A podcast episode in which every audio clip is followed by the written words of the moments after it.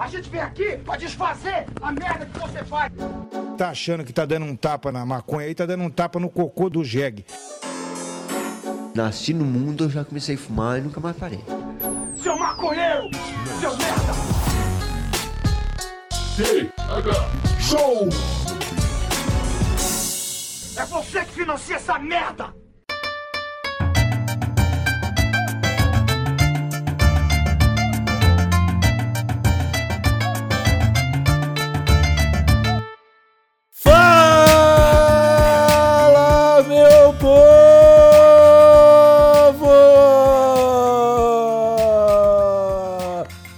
Estamos começando mais um TH Show Podcast aqui direto na radioremp.com e também disponível em todas as plataformas de podcast desse mundão. Quem fala é Igor Seco, comandando essa web bancada canábica junto com ele, meu grande amigo Marcelo Nhoque. Tudo bom, Marcelo Nhoque? Ah, amém, Igor Seco, tudo maravilhoso, tudo abençoado, tudo cheio de milagre, meu irmão. E contigo, tudo certo? Eu tô me sentindo abençoado também, Marcelo Nhoque. Primeiro, porque estamos aqui, né, com o apoio de toda a galerinha que nos acompanha lá no padrim.com.br barra thshow, no picpay.me barra thshow e na twitch.tv barra thshow podcast. A galerinha de lá tá ligada no que vem por aí, Marcelinho. Ah, fizemos esse maravilhoso episódio ao vivo na Twitch, num domingão gostoso. Estamos fazendo agora aqui pro pessoal que tá em casa ouvindo no ônibus, no serviço, no banheiro, Igor Seco. Deitadinho na cama agora, presta a dormir pensando o que, que esses dois aprontaram, conversando com o Henrique Cristo. Meu Deus do céu, Igor Seco. Eu tô muito feliz, eu tô muito feliz com esse atual estado da nossa vida, Igor. Exatamente, Marcelinho. Aqui o, como você já falou, o episódio de hoje tá um pouquinho diferente. Putz. A gente traz dessa vez o Filho de Deus, né? A reencarnação de Jesus Cristo. É, pô, não é todo dia. Nosso querido Henrique Cristo colando aqui no TH Show, cara. Quem diria? Foi num domingo, uma horinha da tarde. Estávamos reunidos pós-almoço, falando com este homem. E, Marcelinho, aqui, o papo tá uma loucura. O papo tá uma loucura, Igor Seco. Eu tô muito feliz, eu tô muito feliz. Eu também tô feliz. Então, cara, eu gostaria de pedir a todos aqui um tempinho, um tempinho, porque o Henrique Cristo, ele já vai chegar aqui mandando uma oração. Fica à vontade, Henrique Cristo. O Pai, eterno e inefável, Deus infalível, Criador do Universo, das culminâncias do teu reino, do trono do teu poder, do alto do qual teus olhos temíveis tudo descobrem, tudo veem, abençoe teus filhos com saúde, luz e justiça. Eu sou emissário do Pai, reconheço vosso direito de pensar e dizer o que quiserdes, desde que me respeiteis o direito e dever de esclarecer quem sou. Não escolhi ser Cristo, não posso vos obrigar a saber quem sou, mas isto não altera minha realidade. Pensais que é fácil, obediente ao meu Pai, andar indumentado assim, os ignorantes zombando de mim? Ainda que os malignos condenaram Galileu, a Terra continuou gravitando em torno do Sol. O Sol brilha, e mesmo que todos duvidassem, ele não deixaria de ser Sol. Assim também, ainda que a maioria dos terráqueos não creiam que sou Cristo, continua sendo o mesmo que crucificaram. Há uma liberdade, por isso eu deixo livres os seres que amo. Se voltam, é porque me reconheceram que são meus filhos, dignos de meu Pai, Senhor e Deus que em mim. Amar é dar tudo sem nada exigir em troca. Que tenham todos a minha paz. Podem vir a fé. Amém. Amém. É, boa tarde, Henrique Cristo. Seja bem-vindo à live do TH Show. Muito obrigado por aceitar participar desse bate-papo. É, eu gostei do seu discurso porque inicialmente você já nos traz uma simbologia citando Galileu, né, e, a, e as terras e as voltas que a Terra dá em torno do Sol. Então não há mais dúvida quanto a isso. A Terra é redonda e orbita o Sol. Exatamente. Inclusive, é claro que agora, quando o mundo está de cabeça para baixo, muitas surgem surge muitas teorias, é, mas muitas. Mas o delírio é livre, a debilidade, o retardamento mental também é livre. Cada um deve montar seu quebra-cabeça. Eu, em Cristo, fui à escola só três anos para, na escola pública, mas depois meu pai me induziu a estudar antropologia, biologia, filosofia e principalmente história Eu recomendo, inclusive, que os que me ouvem, antes de escutar abobrinhas, que vão escutar, estudar, não só no âmbito da universidade, depois da universidade, porque lá na universidade tudo é padronizado. Então, depois vai ler, por exemplo, eu, tô, eu, com muitos universitários, estive em várias universidades como convidado e percebi que é padronizado. Então, por exemplo, se o professor pede um trabalho em cima de um, um livro que tem mil páginas, cata umas quatro, cinco páginas e monta uma monografia em cima daquilo e pronto, mas ler o livro inteiro. Eu compreendi, não dá tempo na universidade, entende? Então, depois que sai da universidade, fazer como fez René Descartes, como fez Mesmer, como fez o Dr. Paracelso, que estudou depois também. Que o nego sai de dentro da forma, eu estou formado, saiu da forma. Mas Sim. o ser humano não é um pão. Você faz a massa de pão, eu, minha infância, eu fui padeiro, faz a massa de pão e coloca no forno e pronto. O ser humano sai da forma, daí é que ele tem que começar a estudar profundamente a realidade social, a, a, a sociedade, como ela é realmente. Fiquem à vontade, eu tenho toda a minha parte. Eu não quero me alongar muito nessa pergunta, você tem outras perguntas, obviamente. Henri, eu queria te perguntar, primeiramente, muito obrigado por participar conosco aqui da live, é um prazer enorme estar falando contigo. Eu gostaria de perguntar a respeito do catolicismo, que usa uma imagem do Senhor crucificado, que é uma imagem bem triste, bem forte, é uma imagem que traz um, pouco, um sofrimento o que, que, tu acha dessa imagem sendo usada para mostrar para as pessoas o amor de Deus? Eu acho que tinha outras imagens, né? Tuas que poderiam ter sido usadas, né? Acontece que o meu pai, Senhor Deus, ninguém é obrigado a crer, deu-me ordem que quando eu tinha ainda 33 anos, eu reunisse o povo e renascesse na cidade de Belém. Reuni o povo, mais de 10 mil pessoas comigo, e quando a gente então convoquei o povo para um encontro na Praça Dom Pedro II, lá em Belém, e de lá fui em direção à catedral, interrompi aquela farsa e quebrei, por ordem do Altíssimo, o bonequinho mostrando que eu sou de carne e osso, que aquele é um boneco. Sim. E daí todo mundo, naquela época, não tinha celular. Se tivesse, o mundo inteiro teria visto. É óbvio que a Internacional Desinformação Organizada se cuidou de não deixar vazar de Belém as minhas imagens, a principal sucursal da Internacional Desinformação Organizada me mostrou na televisão só a hora que eu fui detido. Eu fui detido e saí da prisão sem depender de advogado. Inclusive, o, juiz que estava encarregado da minha missão disse assim quando me reencontrei com ele: Eu não te crucifiquei como Pilatos, te mantive aqui cativo para que te proteger dos teus inimigos. E deu a cadeira dele para apresentar. Isso está nos livros, tudo. Para quem quiser, tem fotos. Vocês podem ver fotos desses momentos sublimes. Tudo aconteceu em 28 de fevereiro de 82. Talvez algum de vocês nem era nascido ainda. Então, é isso. Então, eu não concordo que ficam sempre atormentando o povo, provocando a, a, a, dor, a miséria do povo, né? mostrando o Filho de Deus pregado na cruz. Então, por isso, que, por isso que meu pai mandou aqui na casa dele, aqui a sede do Reino aqui em Brasília.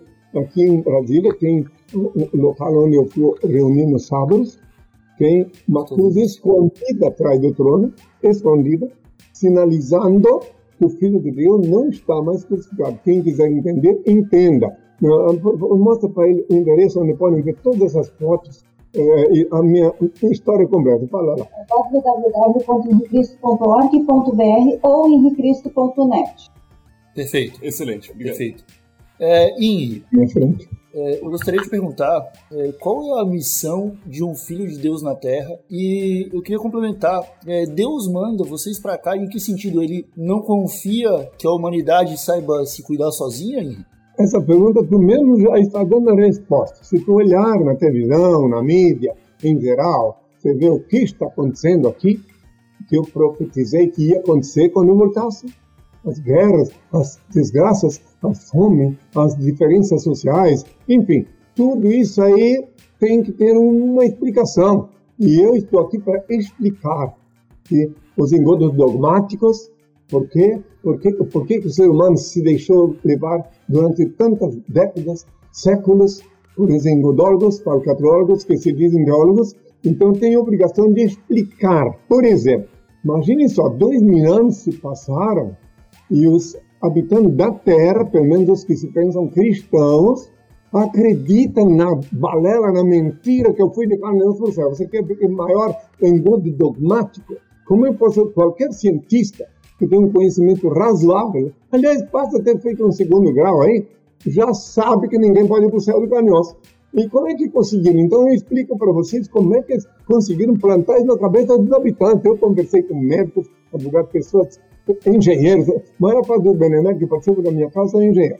E eu converso com eles e eles compreendem e dizem para mim assim que até me encontrar, eles acreditam, mesmo sendo cientista, mesmo sabendo que lá em cima a temperatura confirma 273 graus Celsius negativo, que não tem ar para respirar, mesmo assim acreditavam, porque eles iam perguntar para o sacerdote, para o pastor, para, sei lá, o engodólogo que seja, é, como é que Cristo pode ir para o céu de carne e osso, se lá não tem ar para respirar, etc. Adivinha o que, que, na mesma voz jocosa, sempre invariavelmente diziam os engostólogos. O que diziam? É o dogma, é o dogma da nossa fé. E os cientistas, as pessoas que estudam, não podiam parar um pouquinho para pensar o que, que é dogma. Dogma é o cadeado do raciocínio. Qualquer coisa que não tem uma explicação racional, razoável, os endodólogos, falcatrólogos, que dizem teólogos, dizem que é dogma. Né? E aí vai. E os, as pessoas que não perguntam o que é dogma, pensam uma coisa divina. Pensam que o dogma é um instrumento divino, ou talvez até um anjo. Então, é, é isso que eu estou tentando explicar, respondendo a vossa pergunta. Que aqui na Terra, durante esses dois mil anos, deu para enganar muitos. Olha, no século IV, o imperador Constantino nacionalizou a minha antiga seita, que nos primórdios se chamava Seita de Nazaré. Nacionalizou, mudou o dia do Senhor para domingo. Ótimo que tenha mais um dia para o Senhor. Mas o dia do Senhor é sábado. Então, é uma coisa que não, não termina nunca. As mentiras, a Inquisição. Estava previsto na Bíblia, que eu disse, que as portas no, dos infernos não poderiam prevalecer contra a minha igreja. Por isso que meu pai mandou aqui, para demorou aos olhos dos terráqueos, demorou, mas eu voltei na hora certa. Então, eu, quando eu tinha 33 anos, é que ele mandou fazer a revolução em Belém do Pará, que está todas as fotos à disposição na internet nesse endereço que a discípula acabou de dar. Sim. Hoje em dia é tão fácil. Alguém quer saber de mim? Eu respondi mais de 400 perguntas na internet. Quer saber de mim? Basta o tio Google lá.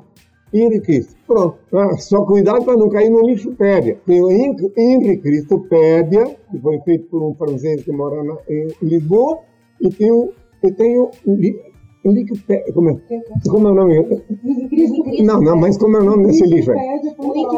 Wikilixipédia. Tem um monte de mentiras, as coisas mais absurdas, porque. E ele, outra coisa, tem alguém plantado lá dentro que não permite que meus discípulos corrijam. Por isso que, então, um francês, um engenheiro francês, que mora em, em Lisboa, resolveu escrever, fazer uma matéria intitulada, uma enciclopédia intitulada Enciclopédia. Fiquem à vontade, que tem todos a minha paz.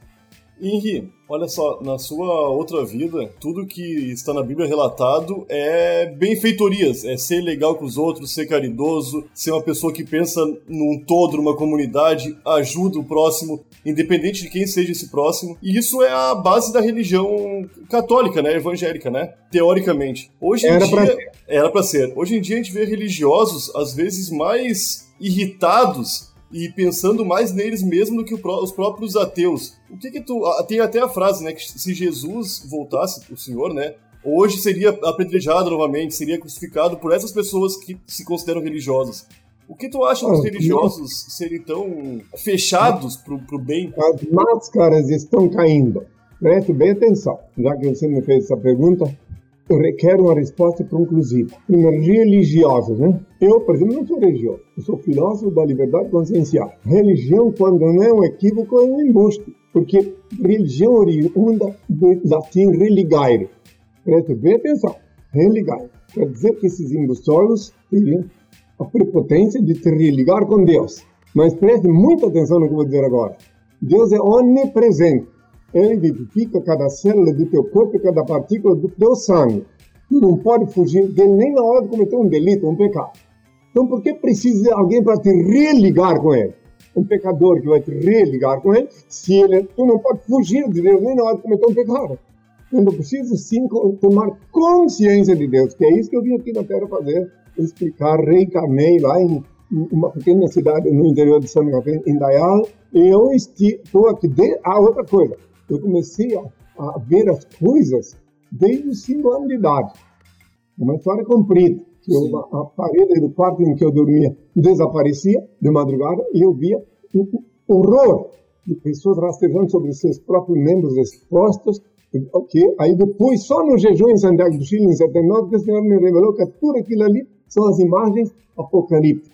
Fui lá um bom retiro, no pai do Bom Retiro, em Blumenau, que eu vi todas essas coisas, que é onde eu vivi até os oito anos. Né? Muito bem, então eu queria explicar que não é uma coisa que eu não desci. Tem gente que é ignorante, que pensa de repente eu resolvi chegar aqui em Brasília e dizer que eu sou Cristo. Não tem uma coisa. Eu tenho 51 anos de vida pública, comecei em 20 de março de 69, eu tenho 41 anos que eu digo quem sou em dois continentes, estive pessoalmente em bom trecho da Europa e aqui na América Latina inteira. E agora digo ao mundo, eu não estou chegando agora. Eu não tenho escolha. Eu enfrentei aqui no Brasil um processo de falsidade biológica que se arrastou 10 anos da Justiça Federal porque não queriam reconhecer meu nome. Mas depois, inspirado por Deus, as autoridades judiciárias reconheceram meu direito de usar meu nome e registro nos documentos. Isso já no ano 2000, dia 24 de outubro ano 2000. Então, é uma longa história minha. Eu não estou aqui, por exemplo, para aparecer. Inclusive, não tenho nem recebido, nem aceitado mais convite de televisão. Eu estou aqui na casa do meu pai, onde eu falo diretamente para quem quiser me ouvir. Né? E tem as redes sociais. Todo sábado, às 11 da manhã, começa um programa ao vivo. Faz mais de 10 anos. Eu estou falando para aqueles que têm olhos para ver e ouvidos para ouvir. Mas é muito mais longa a resposta, mas tem outras perguntas. Bom, se alguma coisa faltou, pode perguntar que eu respondo de novo, tá bom? Pode tocar. E, e você não se sente ofendido é, em ver uma pessoa com o nome Messias comandando o Brasil e fazendo o que está fazendo hoje? Não, porque não, eu, não, eu não, não, não escolho o uh, que, que uma mãe vai dar para um filho quando nasce, não escolho quem vai ser o presidente do país, em que parece que ninguém consegue presidir nem um quarteirão sem a anuência de Deus, sem o consentimento de Deus, e Deus escreve direito mesmo que por linhas tortas. Eu continuo não, não opinando sobre política, até no estatuto da minha instituição está previsto que ninguém pode opinar sobre política. Eu continuo eh, dando a César o que é de César e a Deus o que é de Deus. Agora, o tempo dirá, né? O tempo dirá se alguém está certo ou errado. Né? Outra coisa que eu quero deixar bem claro para quem me ouve, que nada acontece na Terra sem o consentimento de Deus. Nada. Então, cada vez que uma pessoa tem uma cadeia incandescente, começa da Presidente da República, se sentou lá, o tempo vai ficar também a Deus que decide, não são os terráqueos. Eles pensam que são os terráqueos, mas não. Não fica nem um minuto. Tanto é que teve um presidente que nem conseguiu sentar. Está todos angloiados. Não conseguiu sentar. Não conseguiu. Morreu na, na hora de sentar, um pouquinho antes, numa missa começou a passar mal dentro de uma igreja. Você sabe de que eu estou falando, né? Sim, sim. Né? Daí o outro, na, na dúvida, o outro ao tomar posse, disse, disse assim, meu Deus da minha fé, me rezou com essa surpresa, tipo assim, querendo respeitar Deus, né? meu Deus da minha fé, disse, enquanto o outro disse que ninguém podia impedir ele de ser presidente. Mas Deus, então lembre disso, ninguém na terra, você pode ser ateu, você também, mas saiba, que o dia que Deus abandonar o teu sangue, ele coagula. E tu vira um presunto, um defunto. Entende? Ele que te dá vida. Teu sangue só é quente por causa da presença de Deus. É bom que saibam disso claramente. Então não é. Eu tenho amigos ateus, muitos.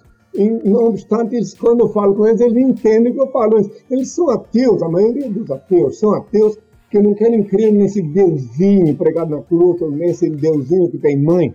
Então viram ateu quando ele vê que não, não tem outra opção agora, estou aqui para mostrar que Deus é o supremo criador.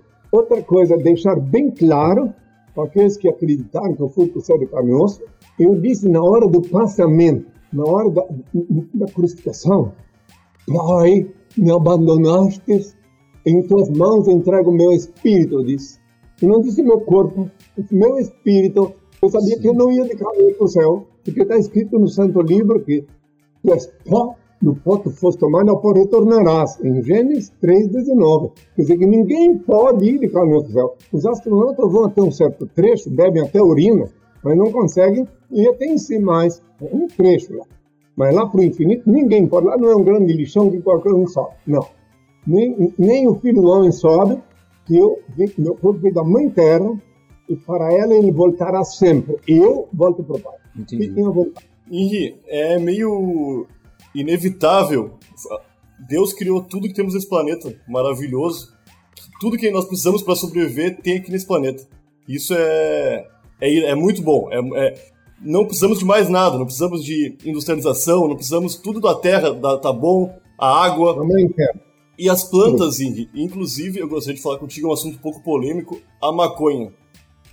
O que, que o senhor acha da maconha, que é uma das plantas criadas por Deus, que tem propriedades medicinais sendo a cada dia descobertas Perfeitamente. e hoje ainda é proibida, né? Em grande parte É. do mundo, inclusive no Brasil. O que, que é proibido? Por exemplo, quando eu estive em La, em La Paz, em 78, antes de Jesus, fiquei dois meses lá. No início, quando cheguei lá, era obrigado, deixando a maconha para daqui a pouco, vou falar que lá era obrigado a tomar de manhã cedo chá de coca, porque lá é muito alto, 4 mil metros. Sim. Se não tomar um chazinho de coca de manhã cedo, o coração não, não suportava, até se acostumar. Tá? Ou então um remedinho vermelho, que eu não lembro o nome agora, que os próprios donos da terra davam para os hóspedes. Já tava- Era prática. Então, muito bem, eu não lembro agora o nome. Remedinho vermelho. Um comprimidinho vermelho ou tomar chá de coca. Então, quer dizer que daí, nesse caso, o chá de coca era para a saúde. Sim. Então, assim também, a maconha, preste atenção, Deus dá livre-arbítrio para quem fazer o que quiser, mas a maconha também, ela tem sim comprovados valores científicos. Mas o problema todo, quer saber onde é que está o problema de tudo isso aí? Tanto da coca como da maconha? Vocês são jovens, mas vamos fazer vocês vir até 1929, lá em Chicago, e ver que lá proibiu o uísque. Aí o Al Capone ficou riquíssimo. E os outros, e matava que também vendiam uísque de contrabando, porque era proibido, daí eles podiam enriquecer as custas da ilicitud terrenal. Então, também aqui no Brasil, o, uísque, aqui tem tabelado, cigarro que faz mal para o pulmão e mata muita gente, tabelado. Então, se, se fosse tributado, toda essa dinheirama que os traficantes são obrigados a dar para a polícia, para corromper a polícia, etc, etc, etc, seria para tributar no governo. E daí eu te provo, eu já me fiz essa prova, eu uma prova de que está tudo errado, tá vendo? Faz de conta que tu és um traficante de droga, fosse um traficante. Eu quero saber se tu ia dar uma, uma primeira dose de graça um incauto, se tu sabia que depois, quando ele quisesse uma segunda dose, ele comprava na farmácia da esquina. Tu ia dar a primeira dose de graça? Não, não ia dar, né? De jeito nenhum. Então, você é tributado, é tributado porque o, o erro está nos, nos janotinhas, nos intelectualoides que governam, governam a terra por descuido da, da população e que Deus permite, sim, de novo, de novo porque ele deu livre-arbítrio. Nós temos livre-arbítrio. Eu nunca admi- admiti o livre-arbítrio, eu prefiro obedecer ao Senhor. Mas vocês podem usar o livre-arbítrio. Você pode fumar porcaria, tabaco, o que quiser. O problema é teu. Então, quero deixar bem claro que a mãe natureza é generosa, inclusive tem tantas outras coisas. Por exemplo, eu quero saber se alguém na, na farmácia tem veneno para matar rato. Não tem? Tem ou não tem na Na farmácia? farmácia, acho que não. Na, no mercado? Tem, tem, veneno para matar rato. Então, tu vai lá comprar para tu tomar? Não. Então, tu sabe que mata. Então, tá, e lá está tributado. Então, se todos os governos fossem tão janota, tão inconsequentes, isso não é de agora, estou falando lá atrás, há séculos atrás. Então, eles tributavam tudo.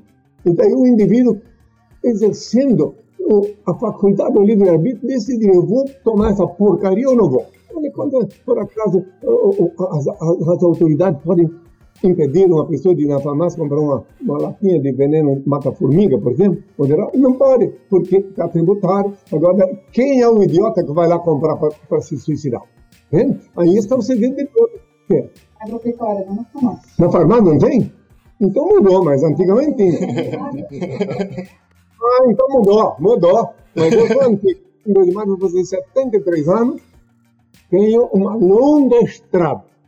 É, Henry, é, voltando, voltando um pouco pro, pro assunto da, da maconha, é, como você falou, você tem 73 anos de estrada, e eu queria saber se antes de abdicar do livre-arbítrio, você já utilizou maconha alguma vez na sua vida? Porque Eu, eu. nunca, eu nunca usei o livre-arbítrio. Tem uma coisa em mim desde criança, é, é difícil explicar.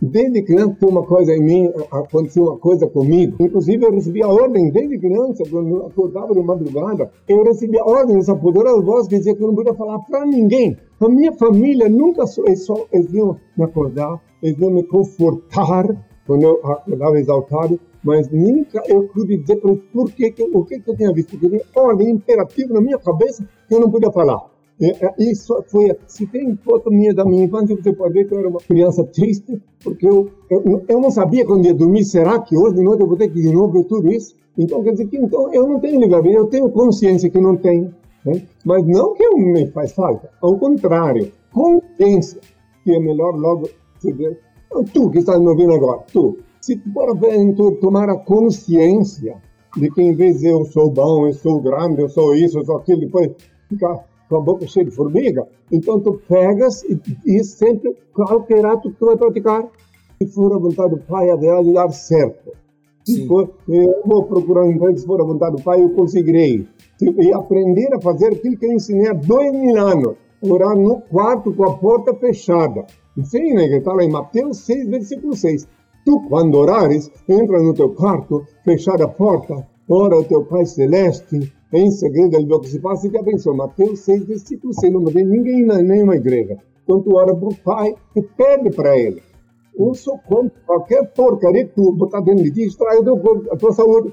E as drogas fazem mal, sim, fazem mal, muito mal, e mal, irreversível. Pode Mas. Sim, eu me sinto. Ah, Eu nunca usei, peraí, detalhe. Eu nunca usei, porque tinha uma coisa dentro de mim, entende? Inclusive, mas muitas vezes fui convidado na minha juventude, naquele tempo lá em Blumenau, lá no, litoral catarinense, usava muito Perventin, Texamil, não tinha essa cocaína no Brasil. É, que era coisa que se vendia na farmácia do taxista ficar acordado, mas nem isso nunca usei. Inclusive, uma vez, já que me fizesse essa pergunta, só para completar, ainda bem que me lembrou tinha um indivíduo chamado Reinaldo Vieira. Ele era um carioca que morava em Blumenau. Nos tempos que eu era verdureiro, que eu entregava verdura, né? eu entregava na casa dele também, no apartamento. E daí, depois eu ia sempre entregar para todo mundo. Naquele dia que fui entregar na casa dele, tinha bastante gente, uma vez que fui lá. Entreguei, ele me dava uma gorjeta, eu, eu tinha 13 anos de idade. No domingo de noite eu fui ao cinema, no Cine Blumenau. Quando na saída eu estava lá esperando com a blusa assim, ó. Dentro da blusa tinha um revólver, assim, agora vai comigo. Daí eu peguei, me levou, entrou no táxi, um Ford 51, verde, cujo motorista fizeram uma panela, me levaram, me levaram lá no Morro da Caixa d'Água, em Blumenau, naquele tempo. Uma caixa d'água grande lá no topo. E me levaram lá e disseram, agora você vai fumar maconha também. Por quê?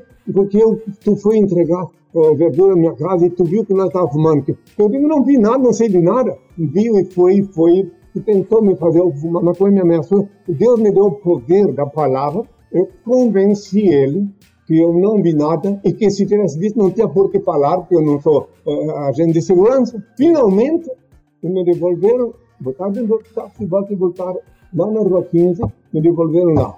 E depois disso, então, eu já sabia que ele, aquele homem era traficante de, de cocaína, de, de maconha. Então, mas nada disso existiria se não fosse que os governantes, almofadinhas, os governantes janotinhas da época, não souberam enxergar tudo que é tributado é diferente. Seja o que for. Sim. Se tu coloca qualquer porcaria e que o governo proíbe de usar, a clandestinidade é inevitável.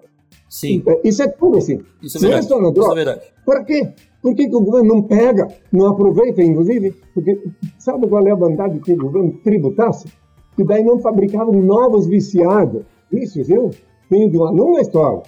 Eu passei por muitas universidades como convidado. Então eu vejo que o indivíduo na escola tem alguém que vai levar uma primeira dose de graça para iniciar a vítima.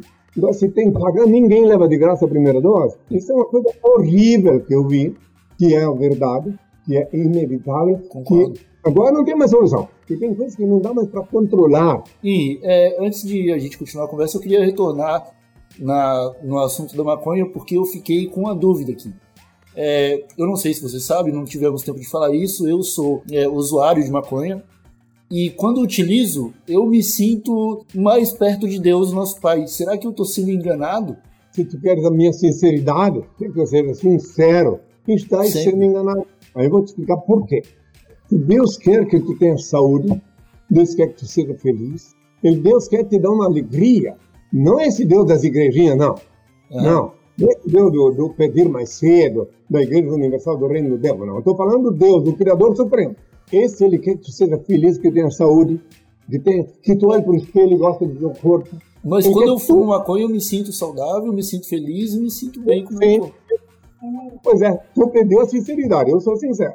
Eu tenho muitas pessoas que estão ligadas a mim que também fazem isso, mas só que eu tenho que ser sincero, não pode mentir, ah, não passa a mão. Não, você está fazendo muito bem, você está feliz. Eu que estou infeliz aqui, não, não posso dizer. Tu pode usar maconha como medicamento, mas não para tu. Entendeu? Eu te digo uma coisa, inclusive o cheiro dela é horrível, né? Eu- eu- eu- Aí a gente vai discordar. né? Eu acho fantástico o cheiro. Tá vendo? É, mas eu acho horrível. Quando tem um ditado popular aqui no Brasil que diz assim: quem ama o feio, feio bonito lhe parece. Eu estou dando esse conselho para quem quiser me ouvir. Se os que vivem de vender isso ficam zangados também, não tem problema. Só aqueles que querem ouvir, ouvem. E os que não quiserem ouvir, continuem. Eu sou obrigado a invadir todos os lugares, ver de perto as coisas. Eu fiz tudo isso durante muitos anos, dormi em favela. Dormi em favela no Rio de Janeiro, e na Bahia. né? Não porque eu precisava dormir lá, sim que meu pai ordenara que eu fosse dormir lá para conviver com os que lá vivem e compreender sociologicamente falando a vida deles, como cobaias vivas. Eu estudei sociologia com cobaia viva. Em todos os lugares que tu pode imaginar, e até naqueles lugares que tu não pode imaginar. Eu tive que estudar porque eu fui impelido pelo Senhor, sem livre-arbítrio. Fique à vontade, meu filho. Outra pergunta. Henri, eu gostaria de falar contigo sobre Diabo, o Diabo, o Lúcifer, né? Lúcifer, até, até onde eu sei, foi talvez o anjo que mais amou Deus, né? Tinha tanto ciúme da criação de Deus, que eram os humanos, que foi isso que fez a- ele trair Deus. Hoje temos todos os problemas do mundo atribuídos a esse anjo, que tinha um amor maravilhoso por Deus. Deus não podia perdoar o Lúcifer e, e por, por algum para melhorar as coisas, porque é uma briga que já tá durando um tempão, né? que queres me ouvir, é uma lenda. Tu estás a- acabado de relatar uma lenda, uma lenda longa, que é o que rezam nas igrejas, que falam, um diz, até canta Lúcifer, etc, etc. Muito bem, vamos direto ao ponto. O, o demônio não é um macaco com rabo e chifre, como já ensinaram, quando eu era criança, né? No catecismo ia lá uns folhas, macaco com tridente, assim, quer dizer, um demônio com tridente, né? Gritando as pessoas, né? Isso, tudo ele fez, o demônio fez tudo isso para enganar os, os que vissem. Então, quando tu pensa que o demônio é um, um Lúcifer, ou que é um macaco com rabo chifre, com tridente, aí tu não enxerga ele chegar perto de ti. O demônio é um corpo sutil, meu filho. O demônio é um corpo sutil que não dá para ver, não tem rabo nem chifre. Ele é dentro do teu... Cada vez que tu fica triste, seja por que motivo for, saiba que ele está ali, está tentando entrar na tua cabeça. E se a tristeza continua, é porque ele entrou. Cada vez que tu tiver medo de alguma coisa, o demônio está te aplicando medo, que é a arma que ele usa para destruir as vítimas dele. Então o demônio não mata com ra- rabo chifre, não precisa desses nomes. Olha, pode ser Kirila, Satã, é, qualquer nome quiser, mas ele é um corpo energético.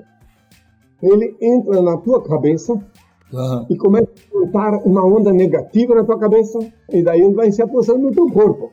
Então, eu eu quero deixar bem claro que ele funciona assim.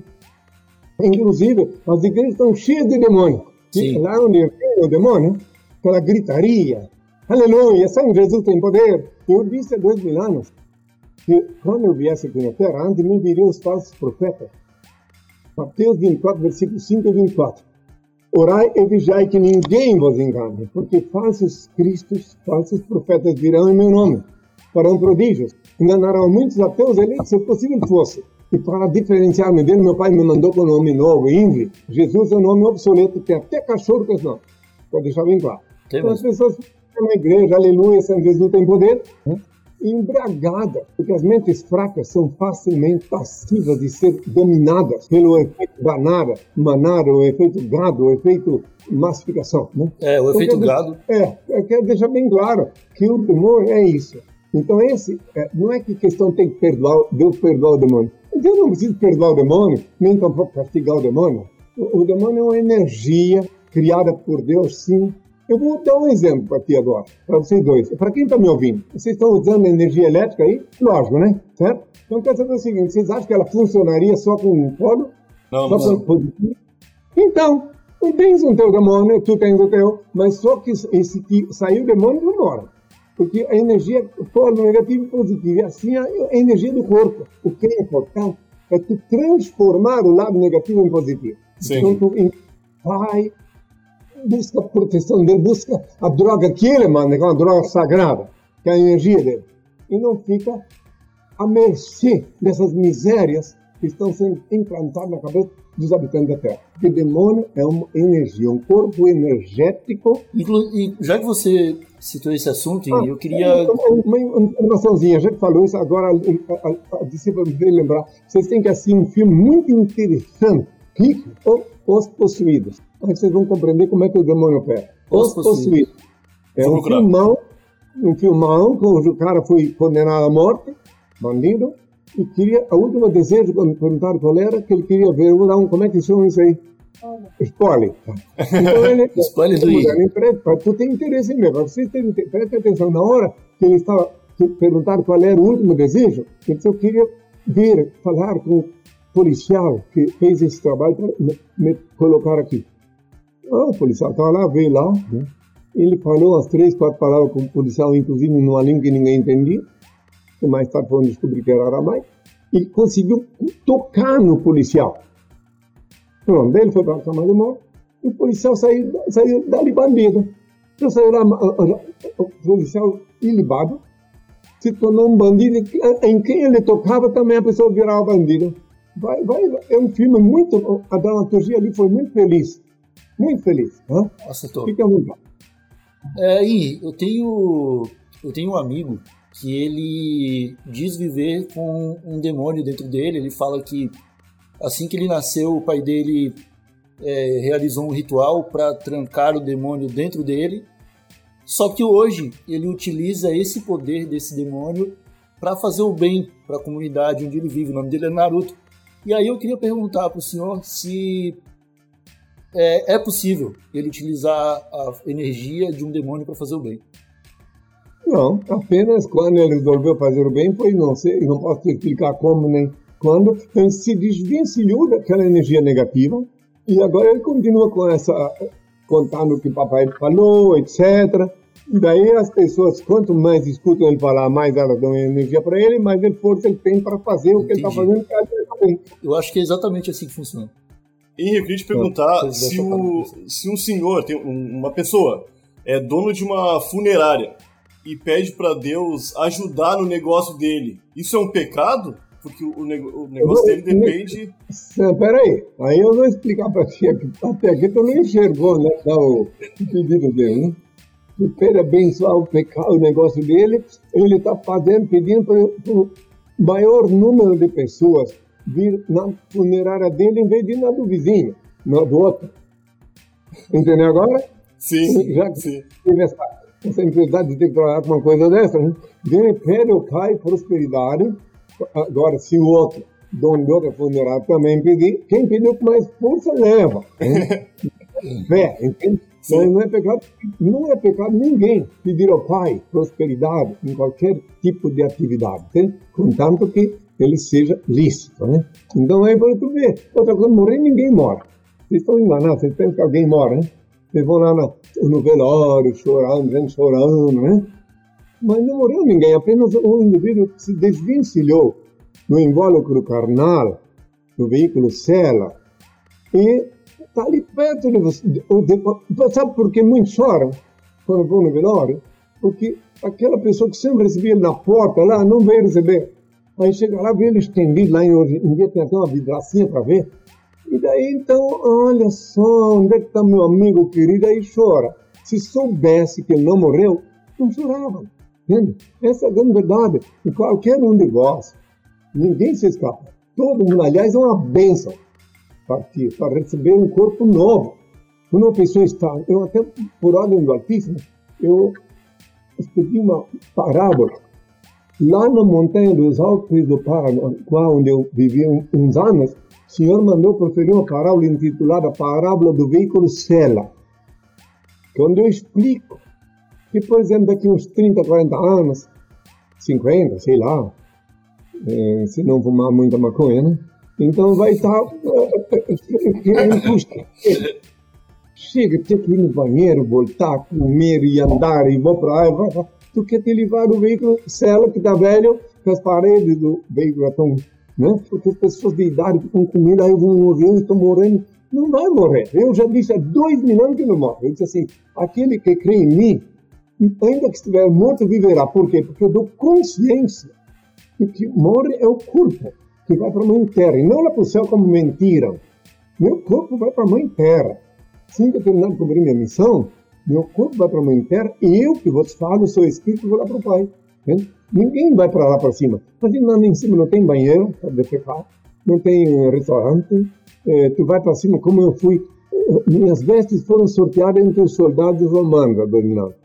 Então fui nu lá para o céu. Ó, fui para o céu nuzão, fiquei congelado dois mil anos lá, 273 graus Celsius negativos, e agora eu vou voltar de lá combinado, peladão, e aí a polícia vai me prender aqui embaixo.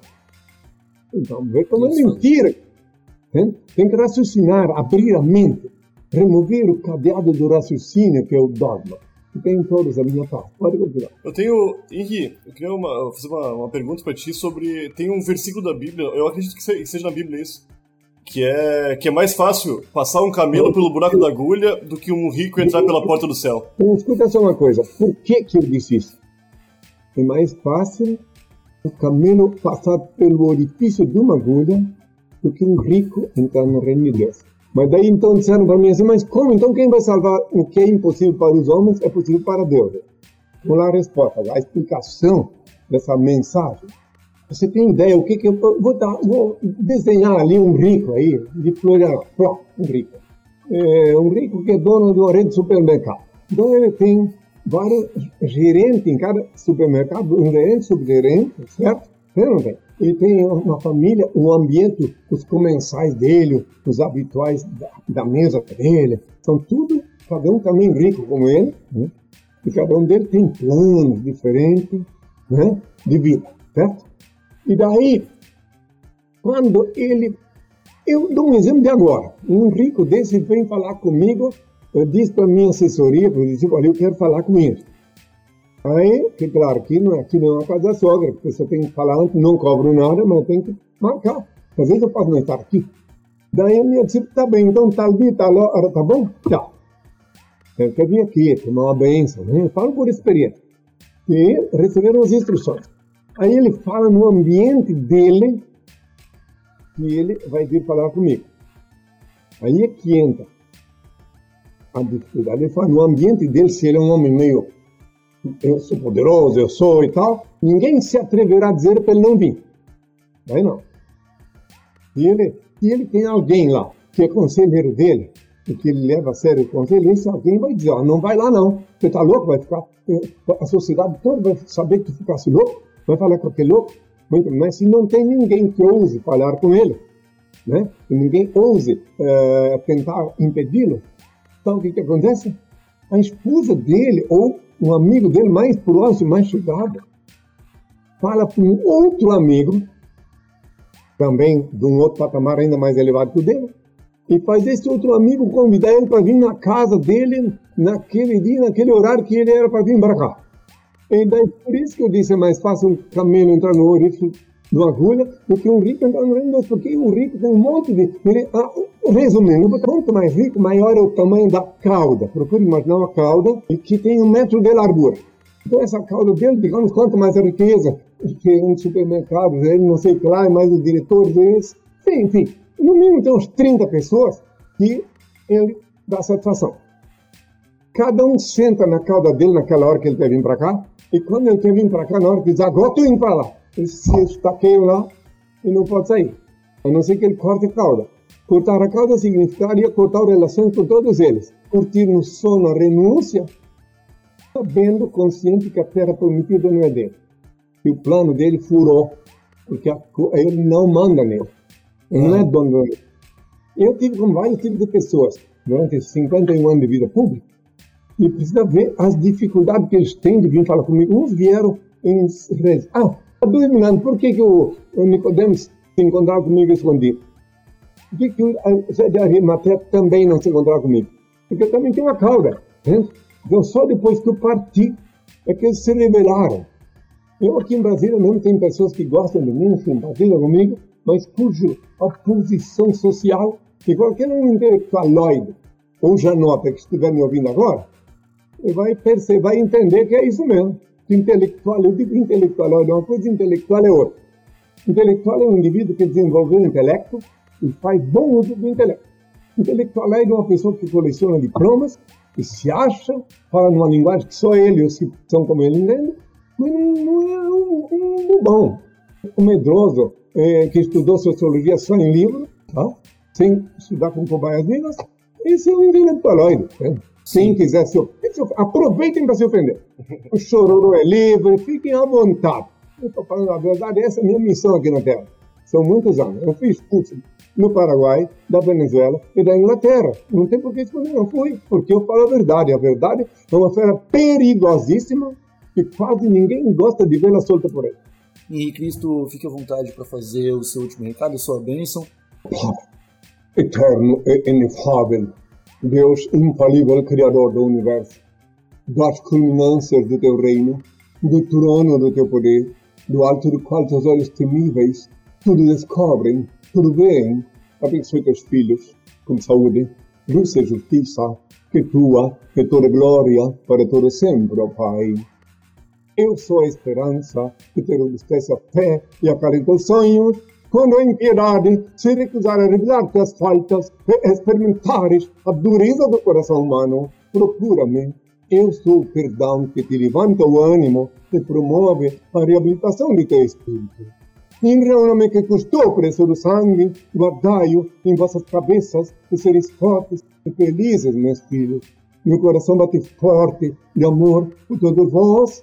Benditos são os olhos que me veem e veem quem sou. Benditos são os ouvidos que me ouvem e me reconhecem pela minha voz. Bem-aventurados sois vós, vós que me escutais, que eu vos falo, que escuto do meu Pai, Supremo Criador, único ser incriado, único eterno, único ser digno de adoração e veneração, onipresente, onisciente, onipotente, único Senhor do universo. Que tenham todos a minha paz. Senhor vos abençoe mais uma vez por me ouvir. Tenham todos a minha paz. Amém, Marcelinho. Ah, em nome do Pai, do Filho e do Espírito Santo, Garcia. Puta merda. em nome do Pai do Henrique Cristo e do Espírito Santo. Molecadinha, eu acho que esse episódio foi uma loucura, mas foi uma loucura porque eu acho, eu tô achando o Henrique Cristo um cara sensato, hein? Igor Seco, isso é uma loucura, Igor Seco. Em pleno século XXI, a gente tá mantendo uma conversa amigável, sensata e, diria mais, plausível com alguém que se diz filho retornado dos mortos de Deus, né? Ficou numa ordem estranha essa frase, mas deu pra entender. É, eu acho que deu, acho que deu pra entender. Cara, a gente. A eu, eu acho, Joque, que isso é reflexo do Brasil que a gente vive, cara. Uhum. Tá ligado? O, tá tudo tão maluco que um dos caras mais malucos parece sensato. Uhum. E eu não sei se eu acho graça, se eu fico com medo. Eu acho que eu vou achar os dois. Eu tô com um pouquinho de medo e tô achando engraçado. Mas. Mas eu acho que foi um episódio muito bom. E eu gostaria de lembrar o pessoal que esses episódios eles estão acontecendo na twitch.tv barra Podcast. Semanalmente, eu, o Igor Seco e o Marcelinho aqui estamos por lá colando principalmente de terça a sexta-feira com horário fixo das seis da tarde até a meia-noite e pouquinho. Uhum. E eu acho que é isso, molecada. Eu não sei mais o que dizer. Eu acho que o Filho de Deus nesse episódio já falou tudo que precisava. E mandou muito bem, Igor Seco, porque eu nunca vi o Henrique Cristo tão feliz nesse Brasil. Falando sério. eu também nunca vi, cara. Eu também nunca vi. E falando de Naruto e maconha. Naruto e maconha. E digo mais, ele aprovou tanto o Naruto quanto a maconha. Ai, molecada, então é isso. Ficamos por aqui com esse episódio do TH Show. Muito obrigado a todos que nos acompanharam até o finalzinho desse episódio. E é isso, né? Voltamos na sexta-feira com o episódio bônus. Estamos ao vivo todos os dias na Twitch. E quem tá ligado na nossa programação, fique atento na radiohemp.com. É isso? É isso! Um abracinho de longe, até a próxima e tchau! Ô, ô, Igor, Oi. será que o Henrique Cristo, tal, tal qual o Deus, é onipresente, tá ouvindo a gente nesse momento? Acho que tá. Ô, Henrique, valeu pela entrevista aí.